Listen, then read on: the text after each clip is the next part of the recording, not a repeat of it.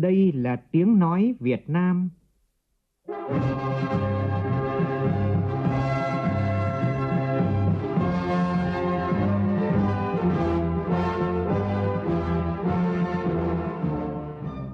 là tiếng nói Việt Nam, phát thanh từ Hà Nội, thủ đô nước Cộng hòa xã hội chủ nghĩa Việt Nam.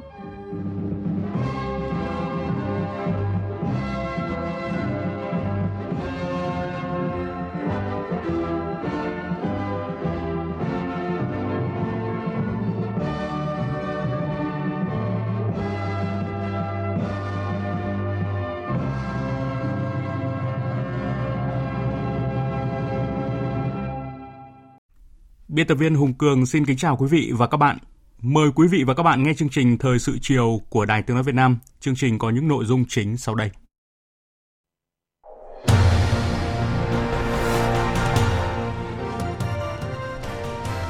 Tổng Bí thư Nguyễn Phú Trọng tiếp đại sứ đặc mệnh toàn quyền Liên bang Nga tại Việt Nam Bezerdetko đến chào xã giao. Kiểm tra công tác chống dịch COVID-19 tại Hà Nội, Chủ tịch nước Nguyễn Xuân Phúc yêu cầu Hà Nội cần áp dụng nhiều biện pháp mạnh hơn, nhanh chóng kiểm soát dịch bệnh. Thủ tướng Phạm Minh Chính quyết định thành lập tổ công tác của chính phủ về ngoại giao vaccine. Chủ tịch Quốc hội Vương Đình Huệ chủ trì buổi làm việc với thường trực của một số ủy ban của Quốc hội về việc thẩm tra 7 dự án luật. Thành phố Hồ Chí Minh quyết định tiếp tục thực hiện giãn cách sau ngày 15 tháng 8 do số ca mắc mới và người tử vong vì Covid-19 vẫn ở mức cao. Trong phần tin quốc tế, người đứng đầu cuộc điều tra của Tổ chức Y tế Thế giới cho biết đại dịch COVID-19 có thể được khởi phát do một nhà khoa học Trung Quốc bị nhiễm virus SARS-CoV-2 trong khi thu thập mẫu rơi. Lực lượng Taliban tiếp tục chiếm thêm hai thành phố lớn của Afghanistan. Các đại sứ quán nước ngoài tại đây gấp rút sơ tán nhân viên.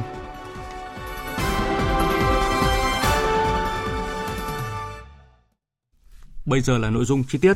Thưa quý vị và các bạn, chiều nay tại trụ sở Trung ương Đảng, Tổng Bí thư Nguyễn Phú Trọng đã tiếp đại sứ đặc mệnh toàn quyền Liên bang Nga Bezerdesco nhân dịp bắt đầu nhiệm kỳ công tác tại Việt Nam. Tổng Bí thư Nguyễn Phú Trọng hoan nghênh đại sứ Bezerdesco bắt đầu nhiệm kỳ công tác tại Việt Nam. Tổng Bí thư bày tỏ vui mừng vì sự phát triển tốt đẹp quan hệ hai nước trên tất cả các lĩnh vực, ngay cả trong thời gian bị tác động của đại dịch COVID-19.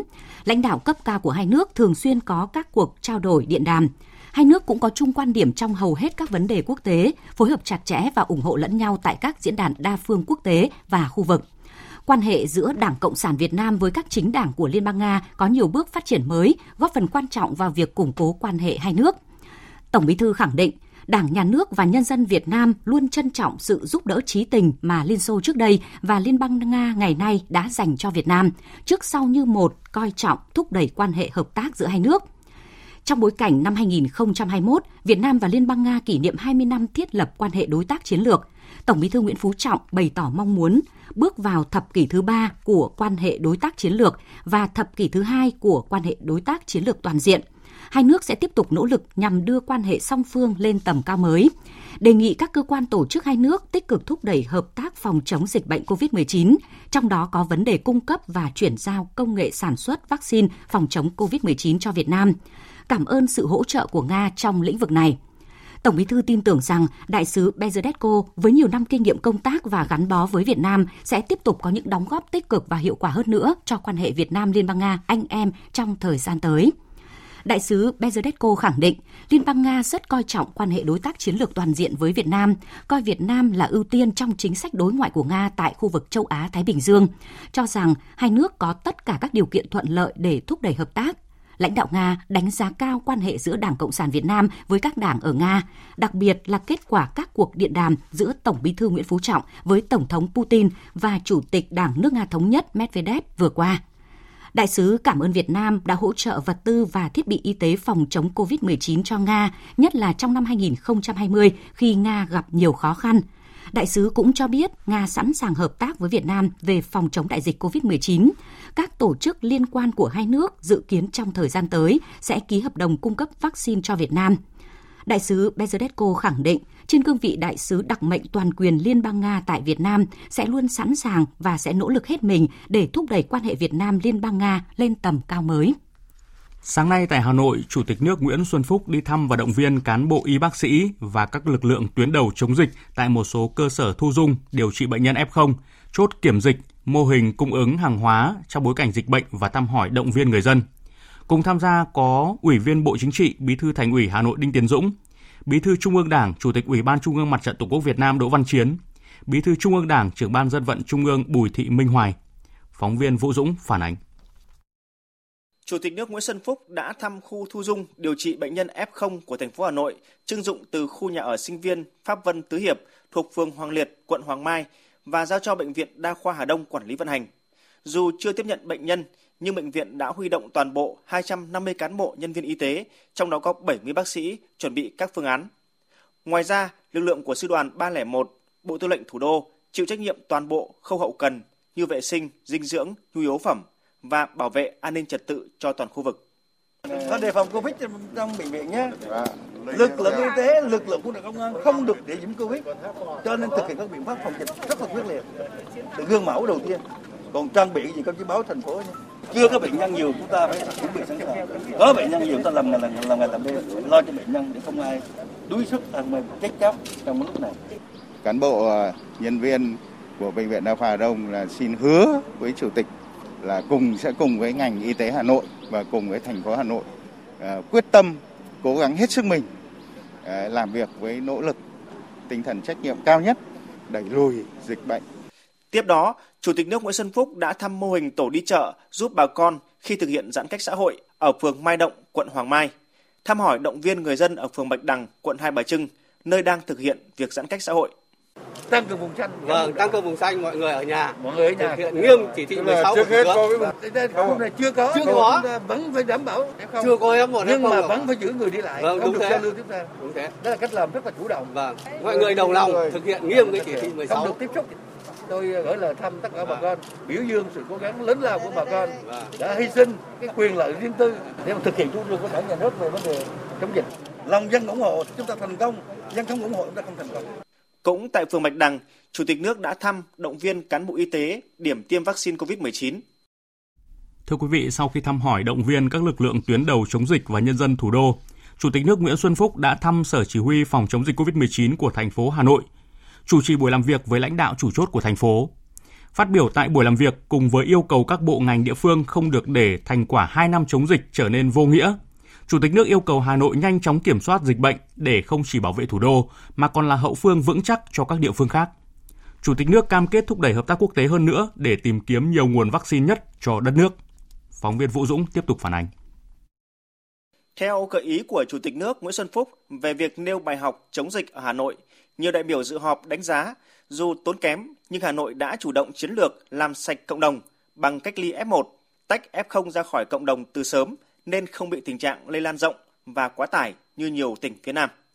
Theo Bộ trưởng Bộ Y tế Nguyễn Thanh Long, Hà Nội đã cơ bản kiểm soát được dịch và việc xét nghiệm PCR cho 1,5 triệu mẫu và test nhanh khoảng 2 triệu mẫu nữa ở vùng nguy cơ là đúng hướng. Phát biểu tại buổi làm việc, Chủ tịch nước Nguyễn Xuân Phúc chuyển lời thăm hỏi của đồng chí Tổng Bí thư Nguyễn Phú Trọng, của lãnh đạo Đảng, Nhà nước đến Đảng bộ, chính quyền và nhân dân thành phố Hà Nội anh hùng đã có những thành công bước đầu quan trọng trong phòng chống đợt dịch lần thứ tư.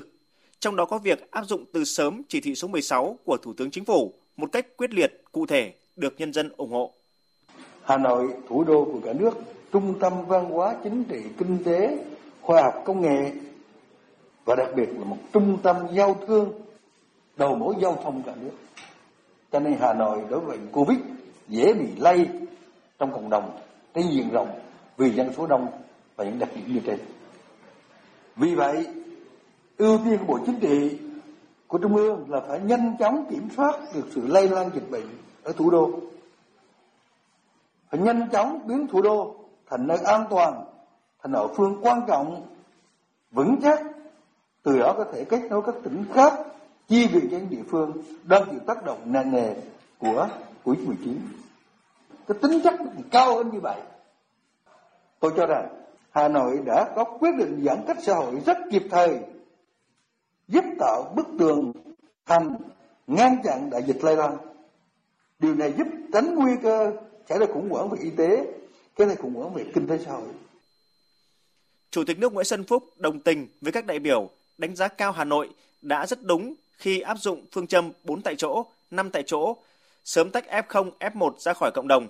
Biểu dương Hà Nội chủ động 6.000 giường bệnh điều trị F0 và có thể nâng lên 30.000 giường trong thời gian tới, chuẩn bị trên 62.000 chỗ cách ly F1, sẵn sàng điều trị phương án 5 tầng.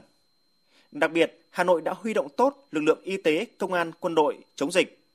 Trước bối cảnh dịch bệnh, Chủ tịch nước Nguyễn Xuân Phúc yêu cầu Hà Nội đặt mục tiêu cụ thể. Một cái tinh thần, một cái mục tiêu nào đặt ra trong lúc này, trong lúc mà dịch bệnh đang diễn ra trên phạm vi toàn cầu, nhất là các biến thể Delta rất nguy hiểm lan rộng này, đó là không để quá tải bệnh viện, không để bệnh nặng tăng nhanh và đặc biệt không để chết nhiều người. Nếu như ngành y tế cấp quỹ chính quyền cấp mà để chết nhiều người Việt Nam của chúng ta trong đại dịch này là một khuyết điểm. Chúng ta phải đặt vấn đề này với trách nhiệm cao nhất trước đảng trước dân để bảo vệ mạng sống của người. Người dân là trên hết và trước hết phải nói cái này. Do đó, Chủ tịch nước Nguyễn Xuân Phúc yêu cầu Hà Nội cần áp dụng nhiều biện pháp mạnh hơn. Quan tâm đến hiệu quả của năm trụ cột trong phòng chống dịch, gồm giãn cách, xét nghiệm, điều trị, vaccine và công nghệ. Tiếp tục thực hiện nghiêm túc phù hợp với diễn biến dịch ở từng khu vực và từng địa bàn về giãn cách. Về xét nghiệm, xem xét tăng cường năng lực xét nghiệm quy mô lớn, thời gian nhanh để kịp thời khoanh vùng các khu vực có nguy cơ cao. Các đồng chí đang làm tốt vấn đề này bằng hình thức xã hội hóa mà sáng nay đồng chí giám đốc sở y tế đã tuyên bố trên truyền hình là 1,3 người trong cái vùng bị nhiễm vùng đỏ này phải tiếp tục xét nghiệm để loại ra. Về điều trị nên tăng cường năng lực ở tầng dưới, giảm tải tầng trên, cần tập huấn cho y tế cơ sở kể cả tổ công tác Covid. Mỗi một người dân có một cái sự cố gì, ho, sốt hay có biến cố khác đều được quan tâm xử lý sớm và kịp thời, không để mất bò ra lầm chuồng để cấp cứu rồi mà gọi xe không được phong vân. Khẳng định, Chủ tịch nước cam kết thúc đẩy hợp tác quốc tế hơn nữa để tìm kiếm nhiều nguồn vaccine nhất cho đất nước. Chủ tịch nước cho rằng vaccine là vấn đề chiến lược để giảm ca bệnh nặng và ca tử vong. Do đó Hà Nội có chiến lược tiêm hợp lý, nhất là ở những vùng đỏ và quan tâm đến người cao tuổi, bệnh nền, người nghèo. Kết thúc buổi làm việc, thay mặt các nhà tài trợ, nhà hảo tâm, Chủ tịch nước Nguyễn Xuân Phúc đã trao tặng Hà Nội 40 tỷ đồng để hỗ trợ công tác phòng chống COVID-19. Thủ tướng Phạm Minh Chính vừa ký quyết định thành lập tổ công tác của chính phủ về ngoại giao vaccine. Bộ trưởng Bộ Ngoại giao Bùi Thanh Sơn làm tổ trưởng tổ công tác. Tổ công tác có nhiệm vụ xúc tiến vận động viện trợ vaccine, thuốc điều trị, vật phẩm y tế phòng chống dịch COVID-19 và chuyển giao công nghệ sản xuất vaccine, thuốc phòng chống dịch bệnh COVID-19 từ các đối tác song phương và đa phương, kịp thời báo cáo Thủ tướng Chính phủ chỉ đạo các biện pháp cần triển khai – Ngoài ra, tổ công tác tìm kiếm, hỗ trợ, thúc đẩy triển khai và đôn đốc việc đàm phán nhập khẩu tiếp nhận vaccine, thuốc điều trị, vật phẩm y tế phòng chống dịch COVID-19 và chuyển giao công nghệ sản xuất vaccine, thuốc phòng chống dịch bệnh COVID-19. Tham mưu kiến nghị Thủ tướng Chính phủ kịp thời chỉ đạo nhằm tiếp nhận nhanh nhất, nhiều nhất, sớm nhất có thể – Thủ tướng cũng giao tổ công tác thẩm tra xác minh các đối tác nước ngoài, các công ty liên quan đến khả năng cung cấp vaccine, thuốc điều trị, vật phẩm y tế phòng chống dịch COVID-19 và chuyển giao công nghệ cho Việt Nam, chủ động tiếp cận, đối thoại, kết nối, hỗ trợ quá trình đàm phán với các đối tác sản xuất vaccine, thuốc điều trị, vật phẩm y tế phòng chống dịch COVID-19 và có khả năng chuyển giao công nghệ cho Việt Nam. Hôm nay tại nhà Quốc hội, Chủ tịch Quốc hội Vương Đình Huệ cùng với Phó Chủ tịch Thường trực Quốc hội Trần Thanh Mẫn, các Phó Chủ tịch Nguyễn Khắc Định, Nguyễn Đức Hải, Trần Quang Phương đã chủ trì buổi làm việc với thường trực của một số ủy ban của Quốc hội về việc triển khai thẩm tra 7 dự án luật. Đây là cuộc họp đầu tiên của Chủ tịch Quốc hội họp trực tiếp với thường trực các ủy ban của Quốc hội để chuẩn bị cho ý kiến tại cuộc họp của Ủy ban Thường vụ sắp diễn ra. Phóng viên Lê Tuyết phản ánh. 7 dự án luật được cho ý kiến trong ngày hôm nay đó là luật thi đua khen thưởng sửa đổi, luật điện ảnh sửa đổi, luật cảnh sát cơ động, luật sửa đổi bổ sung một số điều của Bộ luật tố tụng hình sự, luật kinh doanh bảo hiểm sửa đổi, luật sửa đổi bổ sung phụ lục danh mục chỉ tiêu thống kê quốc gia của luật thống kê, luật sửa đổi bổ sung một số điều của luật sở hữu trí tuệ. Đây là những dự án luật đầu tiên được đưa ra cho ý kiến tại nhiệm kỳ Quốc hội khóa 15 đưa ra một thực tế hiện nay, có đôi khi các dự án luật vừa sửa xong lại bất cập, không đáp ứng được yêu cầu thực tiễn. Chủ tịch Quốc hội Vương Đình Huệ nhấn mạnh cần phải chuẩn bị từ sớm từ xa có chất lượng. Đồng thời, Chủ tịch Quốc hội, các phó Chủ tịch Quốc hội phụ trách sẽ kiểm tra tình hình chuẩn bị về quy trình và đưa ra những vấn đề định hướng lớn đối với các dự án luật. Từ giờ đến trước khi kỳ họp thì có quyết định triệu tập đại biểu quốc hội chuyên tranh chói kiến trước cái này không thì căn cứ vào quá trình chuẩn bị ủy ban thường vụ quốc hội sẽ quyết định chúng ta làm nhiều vòng nhiều đợt chuẩn bị từ trước chuẩn bị từ xa chất lượng nó tốt thì trình ra và lúc đó cái trình tra, thì cái hướng dẫn cái thảo luận ở tổ cũng sẽ phải kỹ và thảo luận hội trường cũng phải kỹ.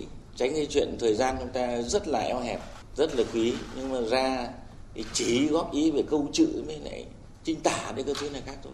Cái đó về cái thuật lập pháp là sửa văn bản gửi lại cho ban soạn thảo. Còn những cái nội dung mà có liên quan đến cái gọi là câu chữ nhưng mà nó liên quan đến nội dung thì chúng ta sẽ quan tâm sẽ lắng nghe. Bây giờ về thực chất ban những cái gì căn cơ lớn đáng bàn chúng ta bàn sát ra sạt vào cho ý kiến vào luật thi đua khen thưởng sửa đổi, Chủ tịch Hội Vương Đình Huệ cho rằng thi đua nhằm tạo động lực cho phát triển xã hội, tạo sự lan tỏa trong việc lấy cái đẹp, dẹp cái xấu. Vì vậy, cần khắc phục tính hình thức, không thực chất, thiếu công bằng, phạm vi chưa bao quát, điều chỉnh hết.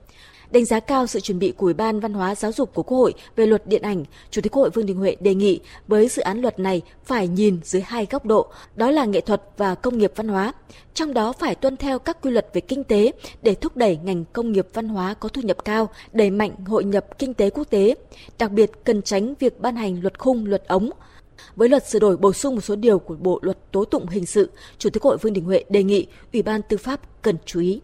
Thì à, xuất phát từ mục tiêu xây dựng dự án luật đảm bảo thực hiện cam kết quốc tế trong CPTPP thì à, đề nghị với cơ quan soạn thảo và cơ quan thẩm tra là dựa cái nguyên tắc này này ra soát để sửa đổi bổ sung những nội dung theo đúng cam kết, không mở rộng đến các nội dung khác ngoài cam kết khi chưa được nghiên cứu đánh giá đầy đủ, chi tiết theo đúng yêu cầu của luật ban hành văn bản quy phạm pháp luật. Trong cái báo cáo thẩm tra, ủy ban tư pháp công chí làm sao nói thêm cái ý là đối với sở trí tuệ thì trước đây ta là chủ yếu là sở hành chính chứ không có hình sự. Và thứ hai là ta chỉ xử trong nước chứ không không xử xuyên biên giới.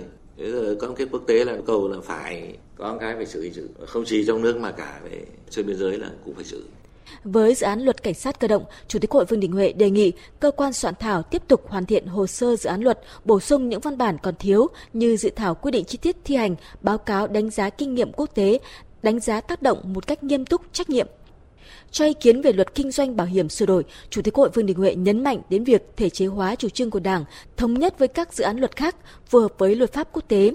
Đối với dự án luật sửa đổi bổ sung phụ lục danh mục chỉ tiêu thống kê quốc gia của luật thống kê, Chủ tịch quốc Hội Vương Đình Huệ đề nghị Ủy ban Kinh tế phối hợp với Bộ Kế hoạch và Đầu tư cần đánh giá tổng kết 5 năm thực hiện luật thống kê để tổ chức điều chỉnh pháp luật về thống kê đồng bộ, hoàn chỉnh. Với 7 dự án luật này, Chủ tịch Hội Vương Đình Huệ đề nghị thường trực các ủy ban liên quan chủ động phối hợp với Tổng thư ký Quốc hội, Văn phòng Quốc hội, Viện Nghiên cứu Lập pháp, các bộ ngành chuyên gia trong và ngoài ngành, phối hợp với các cơ quan soạn thảo, tổ chức tọa đàm, hội thảo, lấy ý kiến rộng rãi trên tinh thần cầu thị, đảm bảo chất lượng dự án luật cao nhất.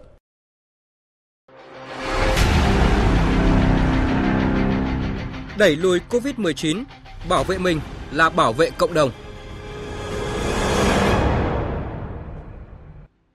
Thưa quý vị và các bạn, các địa phương cần triển khai ngay hệ thống đường dây nóng, các đội y tế cộng đồng đến từng khu dân cư để tiếp nhận, giám sát, hỗ trợ y tế tại chỗ cho bất kỳ người dân nào có triệu chứng nghi mắc COVID-19 và các vấn đề sức khỏe khác. Đây là nhấn mạnh của Phó Thủ tướng Vũ Đức Đam tại cuộc họp Ban chỉ đạo quốc gia phòng chống dịch COVID-19 diễn ra chiều nay tại trụ sở chính phủ. Phản ánh của phóng viên Phương Thoa. Bộ Y tế nhận định Dịch bệnh có thể kéo dài nhất là tại thành phố Hồ Chí Minh và các địa phương phía Nam. Một số tỉnh có nguy cơ bùng phát dịch trở lại, đe dọa đến sức khỏe, tính mạng người dân, gây tác động lớn đến phát triển kinh tế xã hội. Kinh nghiệm từ thành phố Hồ Chí Minh và các địa phương phía Nam cho thấy, nguyên nhân lây lan nhanh của dịch COVID-19 là thực hiện không nghiêm giãn cách xã hội. Theo chỉ thị 16 về công tác xét nghiệm, Bộ trưởng Bộ Y tế Nguyễn Thanh Long cho biết là vấn đề phát hiện sớm và đặc biệt là vấn đề về việc xét nghiệm. Nguyên tắc của bệnh truyền nhiễm thì càng phải càng sớm thì nó sẽ giảm được. Đấy là cái nguyên tắc cơ bản. Chúng ta cách ly được chúng ta giảm nguồn lây được. Thế nhưng xét nghiệm của thành phố Hồ Chí Minh hay xét nghiệm của một số địa phương khác trung ương chỉ hướng dẫn về mặt nguyên tắc thôi. từng địa phương chúng tôi đã có những cái bộ phận ở đấy để làm sao cùng với địa phương xây dựng cái kế hoạch xét nghiệm làm sao cho nó nó ổn thỏa. Nó đáp ứng được tất cả các yêu cầu. Nguyên tắc là phải bóc cái f không ra khỏi cộng đồng theo đúng nghị quyết 86 bóc f không ra cộng đồng thì như thế anh mới giảm được cái nguồn lây trong cộng đồng.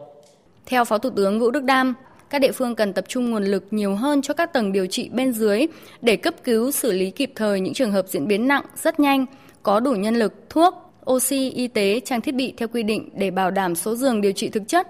nên theo tôi lúc này cả nước lập hệ thống để nhà nào có triệu chứng ho sốt hay có người già rất cần phải trợ giúp y tế là phải qua cái đường dây nóng này. Và kết hợp đấy là phải lập ngay tất cả các đội y tế cộng đồng tại chỗ. Và tỉnh nào bây giờ mình có đội cơ động rồi phải lập nhiều hơn các nơi phải tính ông giãn cách phải là ông phải lo giao hàng. Và giao hàng bây giờ cái shipper quan trọng lắm. Tất cả các tỉnh về chưa bị ông phải đăng ký cái đám giao hàng trước. Ông phải nắm cái đám trước. Ngoài cái chuyện xét nghiệm với vaccine nó có cái là phương tiện mà người phải nhận diện được. Công an nó phải nhìn thấy đấy đúng là shipper. Thì bây giờ đấy mình phải chuẩn bị những cái bài học mà kinh nghiệm sống còn. Sáng nay, Ủy ban nhân dân thành phố Hồ Chí Minh họp báo cung cấp thông tin về công tác phòng chống dịch COVID-19 trên địa bàn. Phó Bí thư Thường trực Thành ủy Thành phố Hồ Chí Minh Phan Văn Mãi đánh giá hiện nay tình hình dịch bệnh đang diễn biến phức tạp và có thể kéo dài nên thành phố rất cần sự đồng lòng chung sức của người dân. Đồng thời cho biết thành phố sẽ tiếp tục giãn cách xã hội theo tinh thần chỉ thị 16 sau ngày 15 tháng 8. Tin của nhóm phóng viên thường trú tại Thành phố Hồ Chí Minh. Theo ông Phan Văn Mãi, công tác phòng chống dịch, thành phố có sự tập trung rất lớn trong việc thực hiện chỉ thị 16 một cách triệt để, đồng bộ và hiệu quả hơn. Mỗi người dân Mỗi gia đình ở mỗi cộng đồng dân cư trong các chung cư, các đơn vị nhà máy đã có sự chuyển biến, có nhiều mô hình tự quản rất hiệu quả. Điều này cho thấy ý thức người dân trong việc bảo vệ mình, bảo vệ cộng đồng đã được nâng cao và cần phải được duy trì. Phó Bí thư Phan Văn Mãi cho rằng, dù có những kết quả nhưng dịch bệnh vẫn đang diễn biến phức tạp. Số ca mắc mới tuy có giảm nhưng còn cao, số người tử vong còn rất lớn. Dịch bệnh sẽ còn kéo dài nên người dân cần chuẩn bị tâm lý. Theo tinh thần chỉ đạo của chính phủ, của thủ tướng chính phủ thì thành phố đang khẩn trương xây dựng cái kế hoạch theo cái hướng thành phố sẽ tiếp tục thực hiện giãn cách xã hội theo tinh thần chỉ thị 16. Chúng ta phải thấy tình hình là còn đang diễn biến phức tạp, không phải thấy vậy để chúng ta bi quan, quan mang mà chúng ta phải thấy là nó sẽ còn kéo dài và chúng ta đã nỗ lực rất nhiều, chúng ta đã đạt được những cái kết quả rất lớn rồi. Chúng ta phải chịu khó tôi muốn nói rằng là chúng ta cũng phải có một cái tinh thần, cái tâm lý là trường kỳ kháng chiến. Trước mắt là đến 15 tháng 9. Theo ông Phan Văn Mãi, khi kéo dài chỉ thị 16 thì vấn đề an sinh xã hội không chỉ là lương thực, thực phẩm mà phải làm mọi người an tâm. Ban chỉ đạo phòng chống dịch bệnh thành phố Hồ Chí Minh sẽ có đánh giá và có giải pháp cụ thể. Thành phố sẵn sàng có gói hỗ trợ thứ ba hoặc nhiều hơn, có nhiều hình thức đảm bảo chăm lo cho nhân dân trong thời gian thực hiện giãn cách. Cũng tại buổi họp báo, lãnh đạo thành phố Hồ Chí Minh cho biết, hiện nay thành phố đang lên kế hoạch với các giải pháp cụ thể để ngăn chặn dịch theo hai giai đoạn, từ ngày 15 tháng 8 đến cuối tháng 8 và từ mùng 1 tháng 9 cho đến 15 tháng 9. Trong đó giải pháp đầu tiên là phải giảm F0 trở nặng, tăng cường các biện pháp giãn cách xã hội, mở rộng vùng xanh, bóc tách F0 ra khỏi cộng đồng, nâng cao năng lực các bệnh viện tầng 2, tầng 3 để giảm áp lực các tầng trên. Về chiến dịch tiêm vaccine, hiện các loại vaccine do Bộ Y tế phân bổ cho thành phố cơ bản đã sử dụng hết. Nên từ ngày hôm nay, thành phố bắt đầu tiêm vaccine Verocell của Sinopharm cho người dân trên tinh, tinh thần tự nguyện. Thông tin về diễn biến dịch COVID-19 tại Hà Nội, theo thông tin từ Sở Y tế, trưa nay trên địa bàn thành phố ghi nhận 24 trường hợp nhiễm SARS-CoV-2. Trước đó buổi sáng ghi nhận 19 ca, như vậy là đến thời điểm này trong ngày có tổng cộng 43 trường hợp nhiễm mới. Đáng chú ý là toàn bộ những trường hợp liên quan tới ca F0 thuộc một ngân hàng đã có xét nghiệm âm tính. Về thông tin một ca F0 dẫn đoàn 2.000 người của một ngân hàng đi tiêm vaccine, Trung tâm Kiểm soát Bệnh tật Hà Nội khẳng định đây là tin không chính xác. Thông tin mà trung tâm này đưa ra đó là ca dương tính này ở trong nhóm điều phối có nhiệm vụ hướng dẫn đoàn nhân viên ngân hàng khoảng 40 người đến bệnh viện tiêm chủng hôm 7 tháng 8. Trung tâm Kiểm soát Bệnh tật Hà Nội cũng đã lập tức giả soát, giám sát các trường hợp liên quan. Đến sáng nay, tất cả hơn 200 người đều có kết quả xét nghiệm âm tính lần 1 với SARS-CoV-2. Đối với trường hợp bệnh viện phổi trung ương nơi tổ chức tiêm cho nhóm người này, thông tin từ bệnh viện chiều nay cho biết bệnh viện đã tiến hành giả soát các trường hợp liên quan. Đến nay các trường hợp F1 và những người liên quan cũng đều có kết quả xét nghiệm âm tính với SARS-CoV-2. Tổ công tác của Bộ Y tế sau khi kiểm tra khảo sát công tác phòng chống dịch tại tỉnh Cà Mau đã đánh giá Cà Mau đủ điều kiện để thiết lập vùng xanh trên toàn tỉnh. Hiện Ủy ban nhân dân tỉnh Cà Mau đang xin ý kiến Ban Thường vụ tỉnh ủy thông qua vấn đề này để có thể đưa các hoạt động trở lại trạng thái bình thường mới. Phóng viên Trần Hiếu đưa tin. Từ đầu tháng 7 đến nay, tỉnh có 47 ca nhiễm COVID-19, trong đó 20 người đã được điều trị khỏi bệnh. Đây là tỉnh có số ca mắc ít nhất trong vùng đồng bằng sông Cửu Long. Theo đánh giá của tổ công tác, tỉnh Cà Mau đã thực hiện chặt chẽ, linh động, có hiệu quả công tác phòng chống dịch COVID-19. Tình hình kiểm soát dịch bệnh tại các khu cách ly tập trung, khu điều trị được đảm bảo, chưa có hiện tượng lây nhiễm chéo. Toàn bộ 101 xã phường thị trấn của tỉnh Cà Mau đều nằm trong mức nguy cơ thấp hoặc ít nguy cơ. chính quyền cơ sở và người dân đang dần thích ứng với điều kiện bình thường mới, đủ cơ sở thực tiễn và khoa học để thiết lập vùng xanh. Kết quả khảo sát công tác phòng chống dịch tại 27 doanh nghiệp đang hoạt động trên địa bàn tỉnh Cà Mau cũng ghi nhận có 26 doanh nghiệp có nguy cơ lây nhiễm bệnh thấp, một doanh nghiệp ít có nguy cơ. Từ cơ sở trên, tổ công tác của Bộ Y tế khuyến nghị mô hình 3 tại chỗ, một cung đường hai điểm đến Cà Mau đang áp dụng chỉ nên thực hiện đến khi kết thúc thời gian thực hiện chỉ thị 16. Sau đó, thực hiện một cung đường hai điểm đến cho từng cá nhân. Cam kết cá nhân thực hiện chỉ đi từ nơi sản xuất về nơi cư trú. Ủy ban dân tỉnh Cà Mau đang chờ chủ trương từ Ban Thường vụ tỉnh ủy. Nếu được thông qua, ngay sau khi kết thúc thời gian thực hiện giãn cách xã hội vào tuần này, Cà Mau sẽ công bố vùng xanh an toàn. Qua đó tạo điều kiện để thúc đẩy sản xuất trong điều kiện bình thường mới. Tỉnh biên giới Lai Châu hiện là một trong số các địa phương không có ca bệnh COVID-19 thứ phát tại cộng đồng. Để có được kết quả này, thời gian qua các lực lượng chức năng địa phương đã nỗ lực ngày đêm triển khai đồng bộ các biện pháp phòng chống dịch, nhất là quản lý chặt chẽ công dân từ tỉnh ngoài về địa bàn, tạo vành đai xanh an toàn phòng dịch. Phản ánh của phóng viên cơ quan thường trú Tây Bắc. Nha các bạn hướng dẫn này nhá, đây là mới khai báo qua chốt kiểm dịch của huyện Tam Đường nhé. Mình đang đi từ Trung Quốc về, mình đã cách ly ở Hà Giang rồi. Khi mình về đây là hướng dẫn của cán bộ y tế tại chốt kiểm dịch số 1 trên địa bàn xã Sơn Bình, huyện Tam Đường, tỉnh Lai Châu. Những người về địa bàn dịp này chủ yếu là công dân của tỉnh đi làm ăn xa trở về địa phương. Ông Nguyễn Duy Lương, một công dân qua chốt kiểm dịch số 1 và Lai Châu cho biết. Tôi từ biên Hà Giang sang, nhân thể có hai anh em cậu, đứa mợ nó được ra cách ly rồi. Bên ý thì nó không có xe khách đi thẳng đến đây, thì nhà có điều kiện, tôi đưa cậu nó về bên nhà đến điện biên. Tôi quan trạm đây thì vào khai báo y tế đầy đủ đủ mọi à, giấy tờ, có giấy xét nghiệm hết rồi, nhận theo đúng à, chỉ thị của nhà nước để cho an toàn cho cộng đồng và bản thân tôi ấy. Án ngữ tại km 81 trên quốc lộ 4D thuộc địa phận xã Sơn Bình, huyện Tam Đường.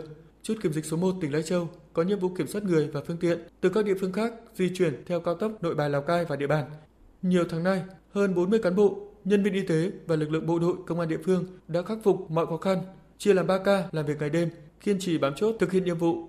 Bác sĩ Nguyễn Thanh Giang, chốt trưởng cho biết, thời gian cao điểm, mỗi ngày chốt làm thủ tục cho hơn 2.200 công dân, đảm bảo 100% công dân và địa bàn có kết quả xét nghiệm test nhanh âm tính quy trình thực hiện công dân khi vào tỉnh được thực hiện từng bước một theo đúng quy định hiện hành đảm bảo chặt chẽ là được khai báo y tế qua phần mềm và có kết quả xét nghiệm âm tính từ 0 giờ ngày 3 tháng 7 thì chốt à, kiểm dịch số 1 thực hiện thêm một nhiệm vụ nữa là xét nghiệm test nhanh covid cho tất cả công dân khi vào tỉnh đều phải đạt âm tính không để dịch vào tỉnh Hiện nay, ngoài hai khu cách ly tập trung lớn tại thành phố Lai Châu, tỉnh Lai Châu cũng đã chỉ đạo mỗi huyện thành lập từ 2 đến 3 khu cách ly tập trung. Từ đợt dịch mới bùng phát hồi tháng 4 đến nay, các khu cách ly tập trung trong tỉnh đã tiếp nhận và quản lý gần 1.000 công dân về từ các vùng dịch Bắc Ninh, Bắc Giang, Thành phố Hồ Chí Minh và một số tỉnh thành phía Nam. Đến nay đã ghi nhận 4 ca bệnh tái nhiễm và nhiễm mới trong các khu cách ly tập trung. Song nhờ quản lý chặt chẽ hoạt động tại các khu cách ly tập trung này nên không để xảy ra tình trạng lây nhiễm chéo. Tiếp theo là một số thông tin trong phòng chống dịch. Sáng nay có thêm 1 triệu 100 nghìn liều vaccine AstraZeneca về tới thành phố Hồ Chí Minh, nâng tổng số hiện có lên 20 triệu 500 nghìn liều. Đây là lô thứ 8 do Việt Nam đặt mua qua thông ty VNVC trong hợp đồng cung ứng 30 triệu liều của AstraZeneca. Bộ Y tế cho biết trong tháng 8 và tháng 9 sẽ có thêm khoảng 12 triệu liều từ các nguồn về Việt Nam. Đặc biệt là trong quý 4, lượng sẽ về nhiều và dồn dập. Cùng với việc chính thức triển khai phần mềm quản lý công dân vùng dịch trên toàn quốc, Cục Cảnh sát Quản lý Hành chính về Trật tự xã hội, Bộ Công an và Trung tâm Kiểm soát Bệnh tật Hà Nội đã tiến hành triển khai thí điểm hệ thống quản lý tiêm chủng y vaccine Đây là một trong hai phân hệ rất quan trọng đang được Bộ Công an xây dựng dựa trên nền tảng của hệ thống cơ sở dữ liệu quốc gia về dân cư. Phóng viên Việt Cường thông tin. Hệ thống quản lý tiêm chủng e-vaccine được phát triển tối ưu với các chức năng để quản lý toàn diện quá trình tiêm chủng như hỗ trợ người dân đăng ký và đặt lịch tiêm chủng, thực hiện tiếp đón nhanh chóng bằng việc quét mã QR code, hỗ trợ bác sĩ khám sàng lọc, quản lý tiêm và theo dõi sau tiêm, quản lý kho vaccine và hỗ trợ thống kê, báo cáo cũng như đưa ra các cảnh báo cho cán bộ quản lý. Bác sĩ Trần Liên Hương, Phó Giám đốc Bệnh viện Sanh Pôn cho biết. Đây là một phần mềm mà có rất là nhiều ưu việt. Nó đã tạo nên một cái điểm tiêm chủng trật tự, nhanh chóng và đặc biệt là đảm bảo công tác phòng chống dịch. Ờ, với phần mềm này thì đã hỗ trợ người dân có thể là chủ động đăng ký tiêm chủng và đặt lịch tiêm ngay tại nhà và khi mà người dân đến thực hiện tiêm tại điểm tiêm chủng thì sẽ được tiếp đón nhanh chóng bằng quét mã QR. Chính vì vậy mà nó đã giảm thời gian chờ đợi, thời gian tiếp đón của người dân, làm tăng sự hài lòng của người dân cũng như là tăng được tối đa cái công suất cho một dây chuyền tiêm chủng. Hiện nay, phần mềm đã có thể cài đặt và sử dụng trên mọi loại thiết bị từ máy tính, điện thoại di động, máy tính bảng hoặc sử dụng trên nền tảng web nhằm tối ưu hóa việc sử dụng cho cả người tiêm lẫn cán bộ tiêm chủng, cán bộ quản lý. Đặc biệt, e-vaccine là phần mềm duy nhất đã có thể tích hợp với hệ thống cơ sở dữ liệu quốc gia về dân cư, căn cước công dân mới của Bộ Công an, đảm bảo tính xác thực và bảo mật cao nhất cho toàn bộ dữ liệu tiêm chủng của người dân. Thông tin cập nhật về số ca mắc COVID-19. Theo Bộ Y tế, ngày hôm nay nước ta ghi nhận 9.180 ca nhiễm mới, trong đó có 30 ca nhập cảnh và 9.150 ca ghi nhận ở trong nước. Trong 24 giờ qua, số ca nhiễm ghi nhận ở trong nước giảm 503 ca so với ngày trước đó. Tổng số liều vaccine đã được tiêm cho đến nay là trên 13 triệu 256 nghìn liều. Có 3.593 bệnh nhân được công bố khỏi bệnh trong ngày hôm nay. Và cũng trong ngày hôm nay, nước ta ghi nhận 275 ca tử vong, trong đó thành phố Hồ Chí Minh chiếm số ca tử vong cao nhất là 223 ca. Thời sự VOV, nhanh, tin cậy, hấp dẫn. Mời quý vị nghe tiếp chương trình Thời sự chiều của Đài Tiếng Nói Việt Nam. Theo đánh giá của Ủy ban Nhân dân tỉnh Bình Dương, mặc dù chịu ảnh hưởng nặng từ dịch COVID-19 bùng phát, nhưng nhìn chung sức chống chịu của nền kinh tế địa phương vẫn khá tốt. Các chỉ tiêu về kinh tế xã hội trên địa bàn Bình Dương vẫn duy trì mức tăng trưởng khá. Cụ thể, 7 tháng qua, chỉ số sản xuất công nghiệp IIP tăng 7,3% so với cùng kỳ năm trước. Tổng mức bán lẻ hàng hóa và doanh thu dịch vụ tiêu dùng tăng 7% so với cùng kỳ năm trước. Đặc biệt, lĩnh vực xuất khẩu hàng hóa đã vượt bão COVID-19, đạt hơn 20 tỷ đô la Mỹ, tăng 43,5% so với cùng kỳ năm trước. Việc kim ngạch xuất khẩu tăng cao đã góp phần giúp tỉnh xuất siêu gần 4 tỷ rưỡi đô la Mỹ. Theo Chủ tịch Ủy ban nhân dân tỉnh Bình Dương Võ Văn Minh, nếu tình hình dịch bệnh được kiểm soát trong tháng 10 năm nay thì tình hình kinh tế xã hội trên địa bàn sẽ trở lại phục hồi tốt trong những tháng cuối năm. Điều quan trọng nhất bây giờ là chiến lược tiêm vaccine, tỉnh phấn đấu đạt 95% dân số tiêm để đạt miễn dịch cộng đồng, tiến tới kiểm soát dịch bệnh hoàn toàn trên địa bàn để có thể có điều kiện phục hồi sản xuất kinh doanh. Dịch COVID-19 lần thứ tư đã ảnh hưởng đến chuỗi cung ứng của các ngành hàng xuất khẩu như là dệt may và da giày. Nếu không sớm có các giải pháp giúp doanh nghiệp vượt qua khó khăn, doanh nghiệp dệt may và da dày sẽ đối mặt với nguy cơ bị dừng hay là hủy đơn hàng. Phóng viên Bá Toàn thông tin. Dịch bệnh đang khiến nhiều doanh nghiệp dệt may khó có thể duy trì được sản xuất kinh doanh. Số ít hoạt động theo mô hình ba tại chỗ hoặc một cung đường hai điểm đến cũng cầm chừng và nguy cơ không thực hiện được. Hiện nay, hai thách thức lớn nhất mà ngành dệt may đang phải đối mặt là đứt gãy chuỗi, chuỗi cung ứng và thiếu lao động. Ông Lê Tiến Trường, Chủ tịch Hội đồng Quản trị Tập đoàn Dệt May Việt Nam cho rằng hiện nay mô hình ba tại chỗ chỉ có thể áp dụng với doanh nghiệp ngành dệt sợi với khu nhà xưởng rộng ít công nhân, còn với ngành may thì không.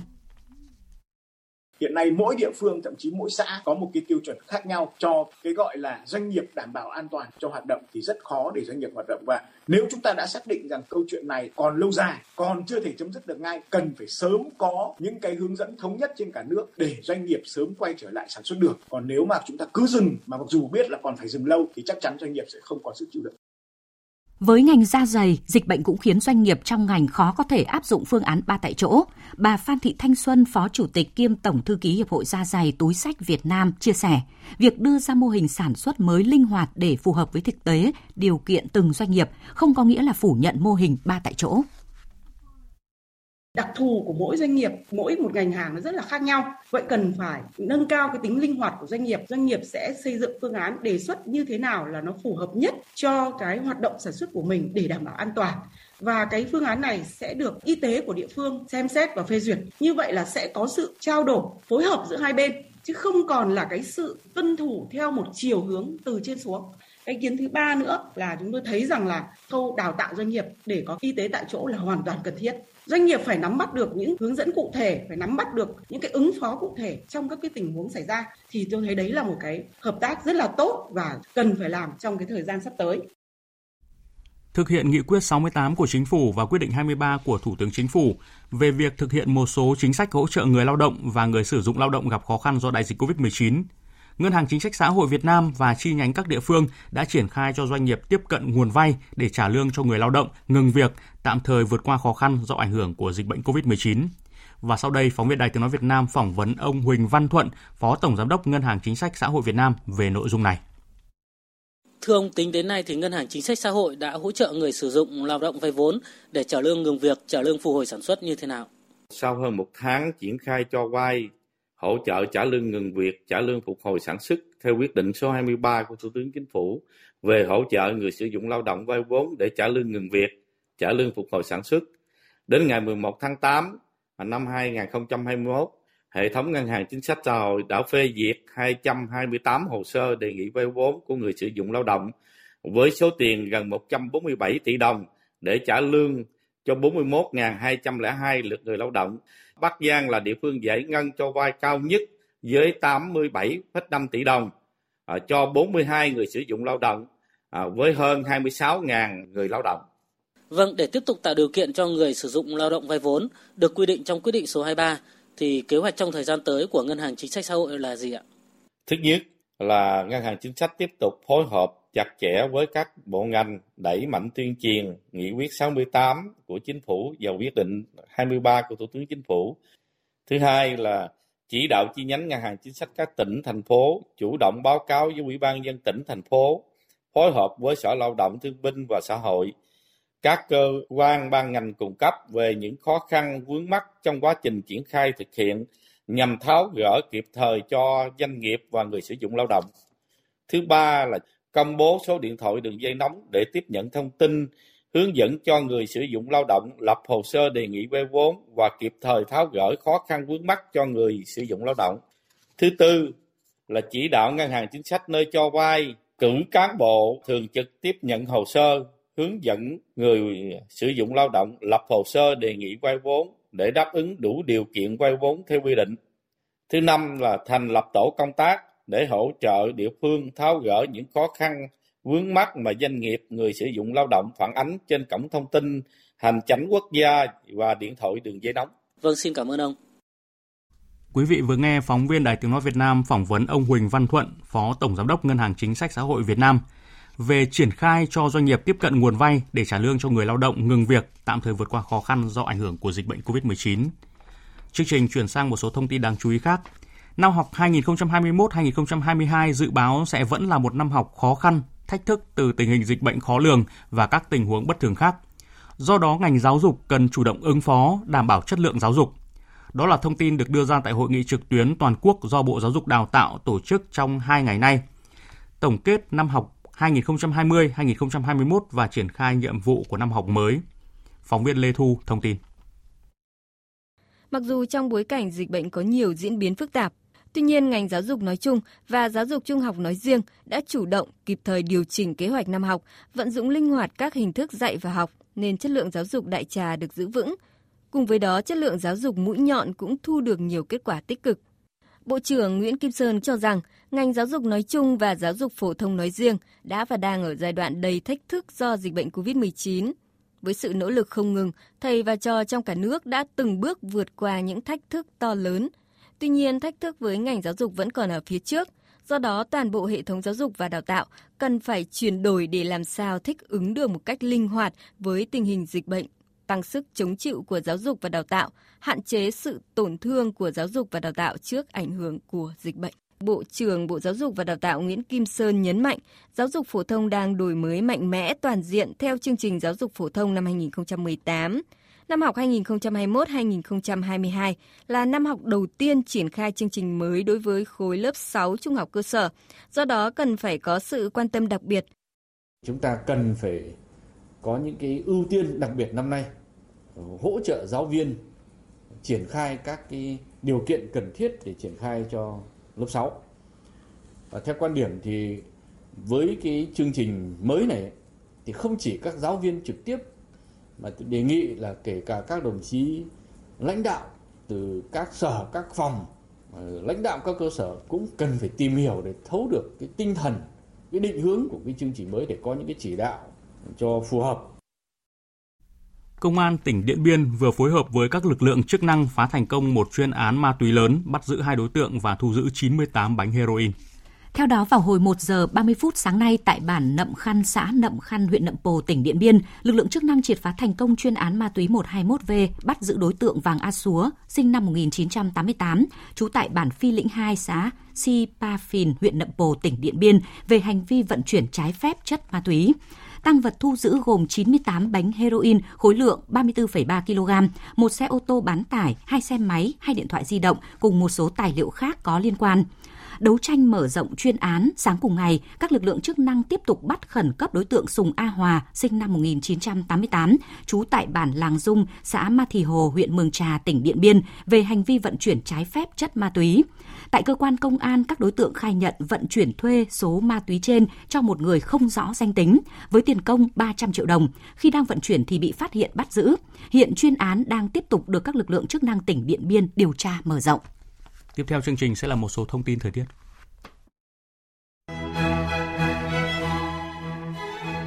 Bắc Bộ tối và đêm nay nhiều nơi có mưa rào và rông, nhiệt độ trong khoảng 27 độ, tương đối dễ chịu.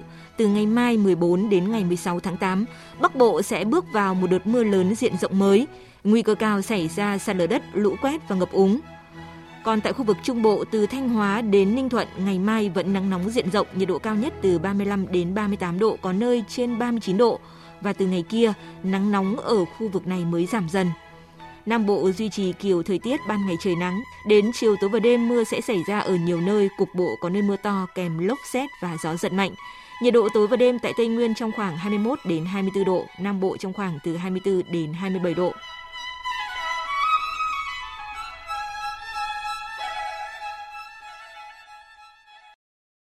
Chuyển sang phần tin thế giới. Thông tin quốc tế đáng chú ý trong ngày hôm nay đó là lực lượng Taliban tuyên bố đã chiếm được Kandahar, thành phố lớn thứ hai tại Afghanistan. Như vậy, chỉ trong vòng một tuần, lực lượng Taliban đã chiếm được 12 trong tổng số 34 thủ phủ cấp tỉnh của Afghanistan. Chính quyền của Tổng thống Ashraf Ghani chỉ còn kiểm soát thủ đô Kabul và những phần lãnh thổ rời rạc khác. Biên tập viên Anh Tuấn tổng hợp thông tin. Reuters dẫn lời một quan chức Bộ Quốc phòng Mỹ cho biết, tình báo nước này ước tính Taliban có thể cô lập thủ đô Kabul của Afghanistan trong vòng 30 ngày và chiếm được thành phố này trong 90 ngày. Dự báo này cho thấy cục diện đã thay đổi đáng kể, vì mới nhất trong tháng 6, tình báo Mỹ vẫn còn nhận định Taliban sẽ mất khoảng 6 tháng để chiếm Kabul. Trước tình thế đó, Mỹ và Anh cho biết sẽ tạm triển khai quân đến thủ đô Kabul của Afghanistan để di tản nhân viên ngoại giao trước lo ngại bạo lực. Theo đó, Mỹ sẽ tạm triển khai 3.000 quân đến Kabul để hỗ trợ việc rút các nhân viên ngoại giao về nước. Đại sứ quán Mỹ ở Kabul có khoảng 1.400 nhân viên.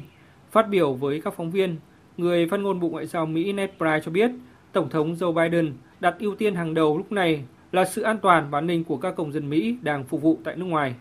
Uh, this is not abandonment. This is not an evacuation. Đây không phải là sự rút lui ồ ạt. Đây là sự sơ tán của công dân Mỹ, cho dù đó là ở Mỹ hay bất kỳ nơi nào khác trong khu vực.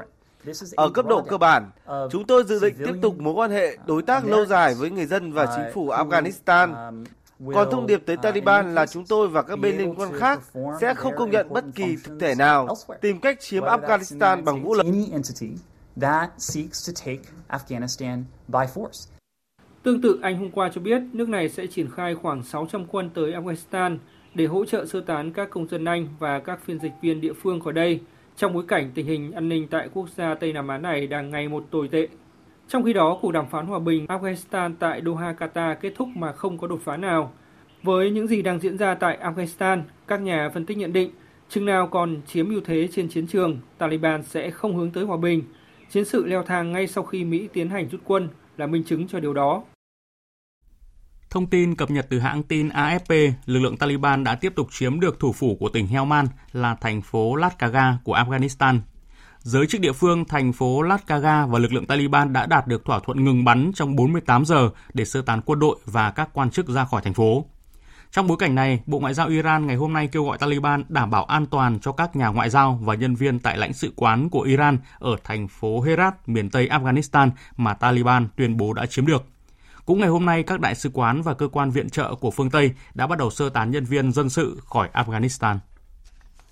Thông tin về dịch COVID-19, sự hoành hành của biến thể Delta dễ lây lan khiến cho các quốc gia phải thay đổi chiến lược từ phát hiện, truy vết, kiểm soát đến chiến lược mới tập trung vào điều trị bệnh nhân COVID-19. Trong bối cảnh mới của dịch bệnh, Tổ chức Y tế Thế giới và nhiều nước đang thử nghiệm và cân nhắc cấp phép các loại thuốc giúp điều trị bệnh nhân COVID-19, coi đây là một trong những giải pháp cấp bách hiện nay. Trong tuyên bố hôm qua, Tổ chức Y tế Thế giới cho biết đang thử nghiệm lâm sàng 3 loại thuốc điều trị COVID-19 ở 52 quốc gia. Tổ chức Y tế Thế giới dự kiến công bố kết quả cuối cùng của cuộc thử nghiệm này vào tháng 9 tới. Hiện tại, các nhà khoa học trên thế giới đang chạy đua tìm kiếm các loại thuốc điều trị COVID-19 do không phải ai cũng có thể hoặc sẽ tiêm vaccine COVID-19. Đối với một số người, chẳng hạn như người bị suy giảm miễn dịch, vaccine không đem lại hiệu quả cao. Ngoài ra, rất khó để sản xuất ra loại vaccine hiệu quả 100%. Hiện tại, một số quốc gia đang thử nghiệm một số loại thuốc có sẵn để điều trị COVID-19. Thuốc Remdesivir từng được nghiên cứu để điều trị bệnh Ebola và viêm gan C. Hiện thuốc đã được phê duyệt hoặc cho phép sử dụng tạm thời như một phương pháp điều trị COVID-19 tại khoảng 50 quốc gia. Ngoài việc sử dụng các loại thuốc có sẵn, một số quốc gia đã sáng chế ra những loại thuốc hoàn toàn mới để điều trị COVID-19. Hãng dược Shinogi của Nhật Bản sắp xin cấp phép cho loại thuốc viên S217622 để điều trị cho bệnh nhân COVID-19 ngay tại nhà, mỗi ngày chỉ uống một viên. Trong các cuộc thử nghiệm, loại thuốc của Sinogi có thể nhanh chóng giảm số lượng virus trong cơ thể và ngăn ngừa sự phát triển của các triệu chứng lâm sàng như sốt hay khó thở nếu người bệnh kê đơn ngay sau khi được phát hiện. Nhật Bản hy vọng S217622 sẽ giúp vô hiệu hóa virus trong vòng 5 ngày từ khi bệnh nhân bắt đầu uống. Israel tiến hành thử nghiệm thuốc dạng hít EXO CD24. Sau khi sử dụng thuốc, 9 trong số 10 bệnh nhân nặng đã được xuất viện trong vòng 5 ngày. Liên quan việc tìm ra nguồn gốc của virus SARS-CoV-2 gây đại dịch COVID-19, hãng tin AP của Mỹ dẫn lời tiến sĩ Peter Embarek, người đứng đầu cuộc điều tra của Tổ chức Y tế Thế giới cho rằng đại dịch COVID-19 có thể được khởi phát do một nhà khoa học Trung Quốc bị nhiễm virus SARS-CoV-2 trong khi thu thập mẫu rơi. Trong khi đó, trong một cuộc họp báo tổ chức ngày hôm nay tại Bắc Kinh, Thứ trưởng Bộ Ngoại giao Trung Quốc Mã Triều Húc tiếp tục khẳng định nước này phản đối kế hoạch điều tra nguồn gốc đại dịch COVID-19 giai đoạn 2 của Tổ chức Y tế Thế giới. Phóng viên Bích Thuận thường trú tại Bắc Kinh thông tin. Đề cập đến lý do Trung Quốc từ chối đề xuất kế hoạch điều tra nguồn gốc đại dịch giai đoạn 2, ông Mã Triều Húc, Thứ trưởng Bộ Ngoại giao nước này cho biết, kế hoạch này không dựa trên báo cáo nghiên cứu chung giữa Trung Quốc và Tổ chức Y tế Thế giới WHO và không tiếp thu các kết luận và khuyến nghị khoa học đưa ra trong báo cáo. Do vậy vấp phải sự nghi ngờ và phản đối của các quốc gia thành viên như Trung Quốc. Tuyên bố của ông Mã được đưa ra sau khi WHO ngày 12 tháng 8 kêu gọi Trung Quốc nhanh chóng chấp thuận chia sẻ dữ liệu thô về những ca mắc COVID-19 đầu tiên tại nước này để phục vụ cuộc điều tra về nguồn gốc dịch bệnh toàn cầu. Quan chức này cũng nêu ra bốn lập trường quan điểm của Bắc Kinh về vấn đề truy xuất nguồn gốc đại dịch. Trung Quốc cho rằng việc truy tìm nguồn gốc của SARS-CoV-2 là vấn đề khoa học, chỉ nên và chỉ có thể do các nhà khoa học nghiên cứu để tìm ra nguồn gốc virus và con đường lây truyền sang con người. Trung Quốc khẳng định sẽ luôn ủng hộ và tiếp tục tham gia truy xuất nguồn gốc một cách khoa học. Tuy nhiên phản đối truy xuất nguồn gốc mang tính chính trị, truy xuất nguồn gốc đi ngược lại với các nghị quyết của WHO và bỏ qua truy xuất nguồn gốc trong báo cáo nghiên cứu chung giữa Trung Quốc và WHO. Tỷ phú người Mỹ Bill Gates, người đồng sáng lập tập đoàn công nghệ Microsoft ngày hôm nay cho biết, quỹ khí hậu do công ty năng lượng đột phá của ông điều hành sẽ tài trợ 1 tỷ 500 triệu đô la Mỹ trong vòng 3 năm cho các dự án chung với chính phủ Mỹ nếu Quốc hội nước này thông qua chương trình cắt giảm lượng khí thải carbon. Trước đó trong tuần này, Thượng viện Mỹ đã thông qua dự luật cơ sở hạ tầng trị giá 1.000 tỷ đô la Mỹ, trong đó bao gồm cả khoản ngân sách sẽ được chuyển giao cho Bộ Năng lượng để thực thi các dự án ứng phó với biến đổi khí hậu. Cậu bé Jude Walker, 11 tuổi người Anh là cái tên đang gây chú ý với ý chí và quyết tâm lớn. Cậu bé đã thực hiện hành trình đi bộ với quãng đường dài 336 km từ xứ England tới thủ đô London với mong muốn nhận được sự quan tâm và ủng hộ đối với chính sách đánh thuế khí thải carbon, qua đó góp phần nhỏ bé vào cuộc chiến chống biến đổi khí hậu của thế giới. Bất chấp mưa nắng vượt qua nhiều địa hình khó khăn trong chặng đường dài tổng cộng 336 km này, cậu bé đã thu thập được 57.000 chữ ký ủng hộ kiến nghị đánh thuế carbon. Một khi kiến nghị này thu được 100.000 chữ ký ủng hộ, vấn đề này sẽ được đưa ra thảo luận tại Quốc hội Anh. Dự kiến sứ giả khí hậu sẽ đi qua công viên Saint James vào ngày mai 14 tháng 8, kết thúc hành trình đi bộ kéo dài 21 ngày. Hành trình của Walker có ý nghĩa quan trọng, nhất là vào thời điểm hội nghị lần thứ 26 các bên tham gia Công ước khung của Liên Hợp Quốc về biến đổi khí hậu COP26 sẽ diễn ra vào tháng 11 năm nay tại Glasgow, Vương quốc Anh. Hành trình này cụ thể hóa hành động biến đổi khí hậu, điều mà nhiều nhiều nước mới chỉ dừng ở lời nói mà chưa có hành động mạnh mẽ. Thông điệp của Walker gửi tới người dân toàn cầu là cần tạo ra nhiều sự chuyển biến ngay từ bây giờ để tránh những hậu quả khôn lường trong tương lai. Quý vị và các bạn đang nghe chương trình Thời sự chiều của Đài Tiếng nói Việt Nam. Tiếp theo như thường lệ là trang tin thể thao.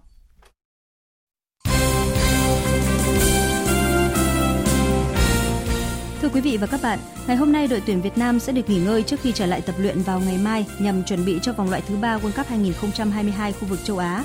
Đáng chú ý ở đợt tập trung lần này, đội tuyển Việt Nam có thêm một thành viên mới đó là trợ lý huấn luyện viên Park Jong-kyun.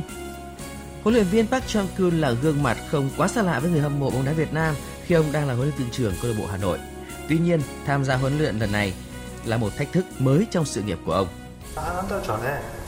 Tôi không suy nghĩ quá nhiều trước thử thách này. Ngay khi có lời mời, tôi đã trao đổi với ba lãnh đạo câu lạc bộ Hà Nội và nhận được sự đồng ý. Với những kinh nghiệm của bản thân, tôi sẽ nỗ lực để cùng đội tuyển Việt Nam có được kết quả tốt nhất. Huấn luyện viên Park Chung-kun có nhiều lợi thế khi đảm nhận vai trò trợ lý tại đội tuyển. Trong quá khứ, ông cũng từng có thời gian làm việc với huấn luyện viên Park Hang-seo ở đội tuyển U22 và đội tuyển quốc gia Hàn Quốc. Thêm vào đó, những chia sẻ từ huấn luyện viên tiền bối Park Hang-seo đã giúp ông cảm thấy vơi bớt áp lực trong những ngày đầu làm việc tại Việt Nam. Huấn luyện viên Park Hang-seo đã chia sẻ rất nhiều với tôi về kinh nghiệm khi làm việc tại Việt Nam. Tôi cảm thấy trân trọng về điều này.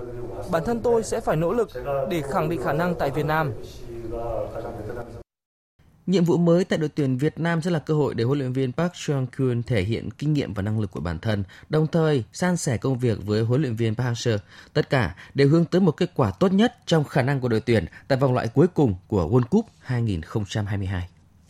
Sau hơn 20 ngày tập luyện ở thành phố Hồ Chí Minh, đội tuyển Futsal Việt Nam đã ra Hà Nội để bước vào giai đoạn chuẩn bị quan trọng trước thềm vòng chung kết FIFA Futsal World Cup 2021. Tại Hà Nội, huấn luyện viên Phạm Minh Giang cùng các thành viên trong ban huấn luyện đội tuyển Futsal Việt Nam sẽ chú trọng đến việc rèn chiến thuật chung như đã thực hiện ở thành phố Hồ Chí Minh cùng với các mảng miếng như tấn công tổng lực, phòng ngự tổng lực. Huấn luyện viên Phạm Minh Giang cũng sẽ rút gọn danh sách từ 22 xuống còn 17 cầu thủ, trong đó có 3 thủ môn trước khi đội sang Tây Ban Nha tập huấn vào ngày 25 tháng 8. Sau ngày 3 tháng 9, đội tuyển Futsal Việt Nam sang Litva để hoàn thiện khâu chuẩn bị cuối cùng cho vòng chung kết FIFA Futsal World Cup 2021 Trường đoàn đội tuyển Futsal Việt Nam Trần Anh Tú cho biết. À, Liên đoàn bóng Việt Nam đã đã nỗ lực hết sức à, đề nghị với các cơ quan chức năng và đội đã được à, di chuyển ra Hà Nội để chuẩn bị cho việc à, lấy visa cho đội cũng như là việc di chuyển cho đội đi sang Tây Ban Nha. Thì trong 10 ngày tới thì đội sẽ ăn ở và tập luyện theo hình thức à, bong bóng. Đội sẽ ở khách sạn, không tiếp xúc với với bất kể ai và từ từ khách sạn thì đội đến sân tập của Liên đoàn bóng Việt Nam và uh, trong việc di chuyển như vậy thì hầu hết là đội sẽ không có tiếp xúc với một một đơn vị nào với một người nào cho nên là cái việc mà sinh hoạt bong bóng và tập luyện từ bong bóng như vậy thì sẽ đảm bảo cho đội sẽ tránh được nguy cơ về lây nhiễm Covid. Về mục tiêu vòng chung kết FIFA Futsal World Cup 2021, ông Trần Anh Tú chia sẻ với nỗ lực cầu thủ và đặc biệt là liên đoàn sự quan tâm của liên đoàn Việt Nam tạo kiện tốt cho đội như vậy thì chắc chắn rằng là đội cũng hiểu được cái sự khó khăn và cái tinh thần của đội của nó rất là là rất là cao để mà làm sao mà đạt được kết quả tốt nhất và đáp ứng được cái sự mong mỏi của mọi người hâm mộ cũng như là cái đáp ứng được cái sự quan tâm của liên đoàn Việt Nam. Arsenal sẽ là đội đá trái bóng đầu tiên của mùa giải Premier League 2021-2022 khi gặp tân binh Brentford vào dạng sáng mai. Nhưng huấn luyện viên Mikel Arteta thừa nhận công tác đội hình vẫn chưa hoàn tất. Các cổ động viên Arsenal có lý do để lo lắng trước ngày khai mạc mùa giải. Dù đối thủ chỉ là một tân binh của ngoại hạng Anh, đội bóng của huấn luyện viên Mikel Arteta lúc này vẫn như một công trường ngổn ngang trong cuộc tái thiết giang dở. Arsenal có một mùa chuyển nhượng với rất nhiều thông tin trên mặt báo, tuy nhiên tính đến thời điểm hiện tại họ mới đưa về 3 cầu thủ mà chỉ một trong số đó chắc suất đa chính là Ben White. Trong khi đó, nỗ lực chiêu mộ một tiền vệ tấn công vẫn bế tắc, huấn luyện viên Arteta chia sẻ. Our goal is to get the best version Chúng ta đang nói về một kỳ chuyển nhượng khó khăn nhất trong những năm qua và chúng tôi đang cố gắng thích nghi. Câu lạc bộ, chủ sở hữu và bản thân tôi đều có chung mối quan tâm là khiến đội bóng này mạnh hơn rất nhiều và chúng tôi biết mình vẫn còn nhiều việc phải làm để đạt được điều mình muốn. Mọi thứ cần có thời gian, vẫn còn những nỗ lực chưa hoàn thành nhưng chúng tôi đang cố gắng. Kể từ mùa 1946-1947, đây mới là lần đầu tiên Brentford góp mặt ở giải đấu hạng cao nhất nước Anh. Nhưng ở nhiều mùa giải gần đây dưới thời huấn luyện viên Thomas Frank, đội bóng này đã gây ấn tượng mạnh với lối chơi tấn công phóng khoáng và với việc giữ chân được Ivan Toney, thành công của đội bóng này sẽ rất đáng gờm. Mùa trước, Ivan Toney đã ghi tới 33 bàn giành ngôi vua pha lưới tại Champions League. Dự báo thời tiết Trung tâm Dự báo Khí tượng Thủy văn Quốc gia cho biết từ đêm nay đến ngày 16 tháng 8 ở Bắc Bộ có mưa rông diện rộng, vùng núi cục bộ có nơi mưa vừa mưa to đến rất to. Còn tại khu vực Trung Bộ từ ngày kia nắng nóng sẽ giảm dần. Và sau đây sẽ là phần dự báo chi tiết các khu vực đêm nay và ngày mai. Phía Tây Bắc Bộ nhiều mây có mưa rào và rông rải rác, cục bộ có mưa vừa mưa to, nhiệt độ từ 24 đến 33 độ. Riêng Điện Biên, Lai Châu cao nhất từ 25 đến 28 độ. Phía Đông Bắc Bộ và Thanh Hóa nhiều mây có mưa vừa mưa to, có nơi mưa rất to và rông, nhiệt độ từ 24 đến 34 độ, riêng Thanh Hóa cao nhất từ 34 đến 36 độ. Khu vực từ Nghệ An đến Thừa Thiên Huế chiều tối có mưa rào và rông vài nơi, đêm không mưa, ngày nắng nóng và nắng nóng gay gắt, nhiệt độ từ 26 đến 37 độ, có nơi trên 38 độ. Khu vực từ Đà Nẵng đến Bình Thuận, chiều tối và đêm có mưa rào và rông vài nơi, ngày nắng, phía Bắc có nắng nóng và nắng nóng gay gắt, nhiệt độ từ 25 đến 35 độ, phía Bắc cao nhất từ 35 đến 38 độ, có nơi trên 38 độ. Tây Nguyên có mưa rào và rông vài nơi, riêng chiều tối và tối cục bộ có nơi mưa vừa mưa to, nhiệt độ từ 21 đến 32 độ. Nam Bộ, chiều có mưa rào và rông rải rác, chiều tối và tối cục bộ có nơi mưa vừa mưa to, nhiệt độ từ 24 đến 33 độ. Khu vực Hà Nội có mưa rào và có nơi có rông, cục bộ có mưa vừa mưa to, nhiệt độ từ 25 đến 33 độ. Tiếp theo là dự báo thời tiết biển, vịnh Bắc Bộ và vùng biển từ Quảng Trị đến Quảng Ngãi có mưa rào và rông vài nơi, tầm nhìn xa trên 10 km, gió Nam đến Tây Nam cấp 3, cấp 4. Vùng biển từ Bình Định đến Ninh Thuận, từ Bình Thuận đến Cà Mau, từ Cà Mau đến Kiên Giang và Vịnh Thái Lan có mưa rào và rông vài nơi. Trong mưa rông có khả năng xảy ra lốc xoáy và gió giật mạnh, tầm nhìn xa trên 10 km, giảm xuống từ 4 đến 10 km trong mưa, gió Tây Nam cấp 4, cấp 5 khu vực Bắc giữa và Nam Biển Đông và khu vực quần đảo Hoàng Sa thuộc thành phố Đà Nẵng, khu vực quần đảo Trường Sa thuộc tỉnh Khánh Hòa có mưa rào và có nơi có rông. Trong mưa rông có khả năng xảy ra lốc xoáy và gió giật mạnh, tầm nhìn xa trên 10 km, giảm xuống từ 4 đến 10 km trong mưa, gió Tây Nam đến Nam cấp 4, cấp 5. Những thông tin thời tiết vừa rồi đã kết thúc chương trình Thời sự chiều nay của Đài Tiếng Nói Việt Nam. Chương trình do các biên tập viên Hùng Cường, Minh Châu, Thu Hòa biên soạn và thực hiện với sự tham gia của phát thanh viên Phương Hằng, kỹ thuật viên Thu Phương, chịu trách nhiệm nội dung Hoàng Trung Dũng.